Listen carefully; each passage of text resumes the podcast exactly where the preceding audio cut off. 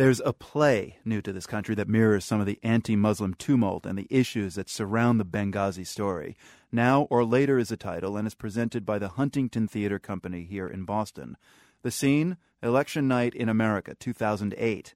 As the results roll in, things look good for the fictional Democratic presidential candidate. The candidate's son, John, a junior at an Ivy League college, is in his hotel room waiting for his father to claim victory. But that night, blurry photographs showing John dressed as the Prophet Muhammad at a campus party begin surfacing on the web. The campaign wants the son to issue an apology, but he refuses, saying it's a free speech issue. Here's a scene where John explains his thinking to his mother. I'm not an envoy to Pakistan. I'm not brokering peace in the Middle East. You read the news. You know what happened with the cartoons in Denmark? And when they tried to get the knighthood in England? But I'm not a newspaper cartoonist. I didn't write a novel. I am a college student. I went to a party. Mom, I won't be forced into becoming a media figure over three blurry pictures just because some hyperbolic political advisor needs to cover his ass. That's a scene from the play Now or Later. It was actually written in 2007 and premiered at London's Royal Court Theatre in 2008. Chris Shinn is the playwright and joins me here in the studio. Welcome, Chris. Thank you for having me. What have you learned about the immense sensitivity surrounding the subject since you wrote the play? It's an incredibly difficult thing for people to think about and talk about. And in dramatizing it, I was acutely aware of how fraught the discussion is.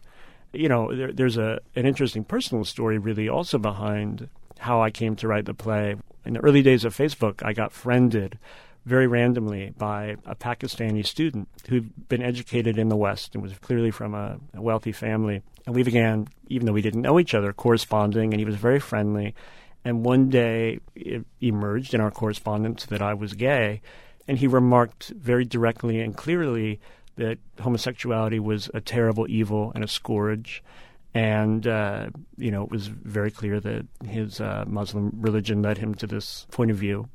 And what I found so remarkable about how he articulated himself and how our discussion went after that was that there was no common ground. There was no way that had we talked more or gotten to know each other better, that his opinion about homosexuality was going to change. Mm. And I found that to be so striking and stunning, really.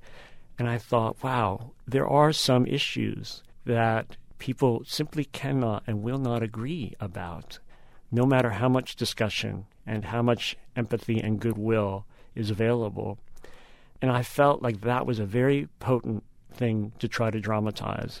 And John Jr., the, the main character in Now or Later, the son of the soon to be president, is gay. And I imagine that your dialogues with this Pakistani guy you met on Facebook prompted you to fold in this extra element of cultural dissonance those discussions had a huge impact on the play because they were very personal to me, those issues of the acceptance of homosexuality. So that personal level found its way into the play very, very easily after that correspondence.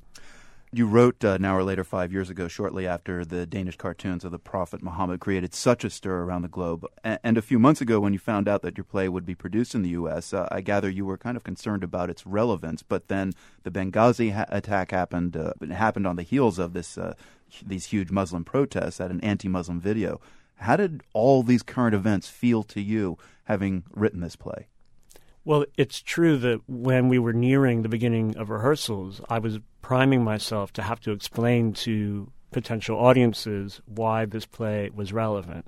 The issues of the conflict between Western ideas of freedom of, of expression and fundamentalist Islamic views about the Prophet Muhammad were not in the news, were not something people were talking a lot about.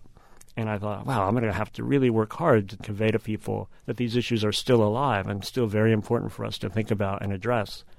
So obviously, it was a startling change when Benghazi happened and these issues were at the forefront again of the cultural discussion. Did you think about doing any rewrites?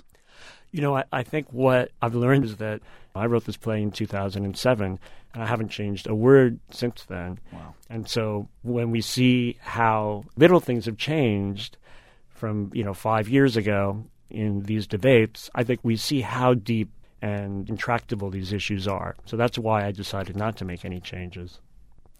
Chris Shinn is the playwright of Now or Later. Chris, very nice to meet you. Thank you. Thank you. Christopher Shinn's Now or Later runs through November 10th in Boston. We have a behind the scenes video of Now or Later, and there are photos from the Huntington Theater production, all at theworld.org.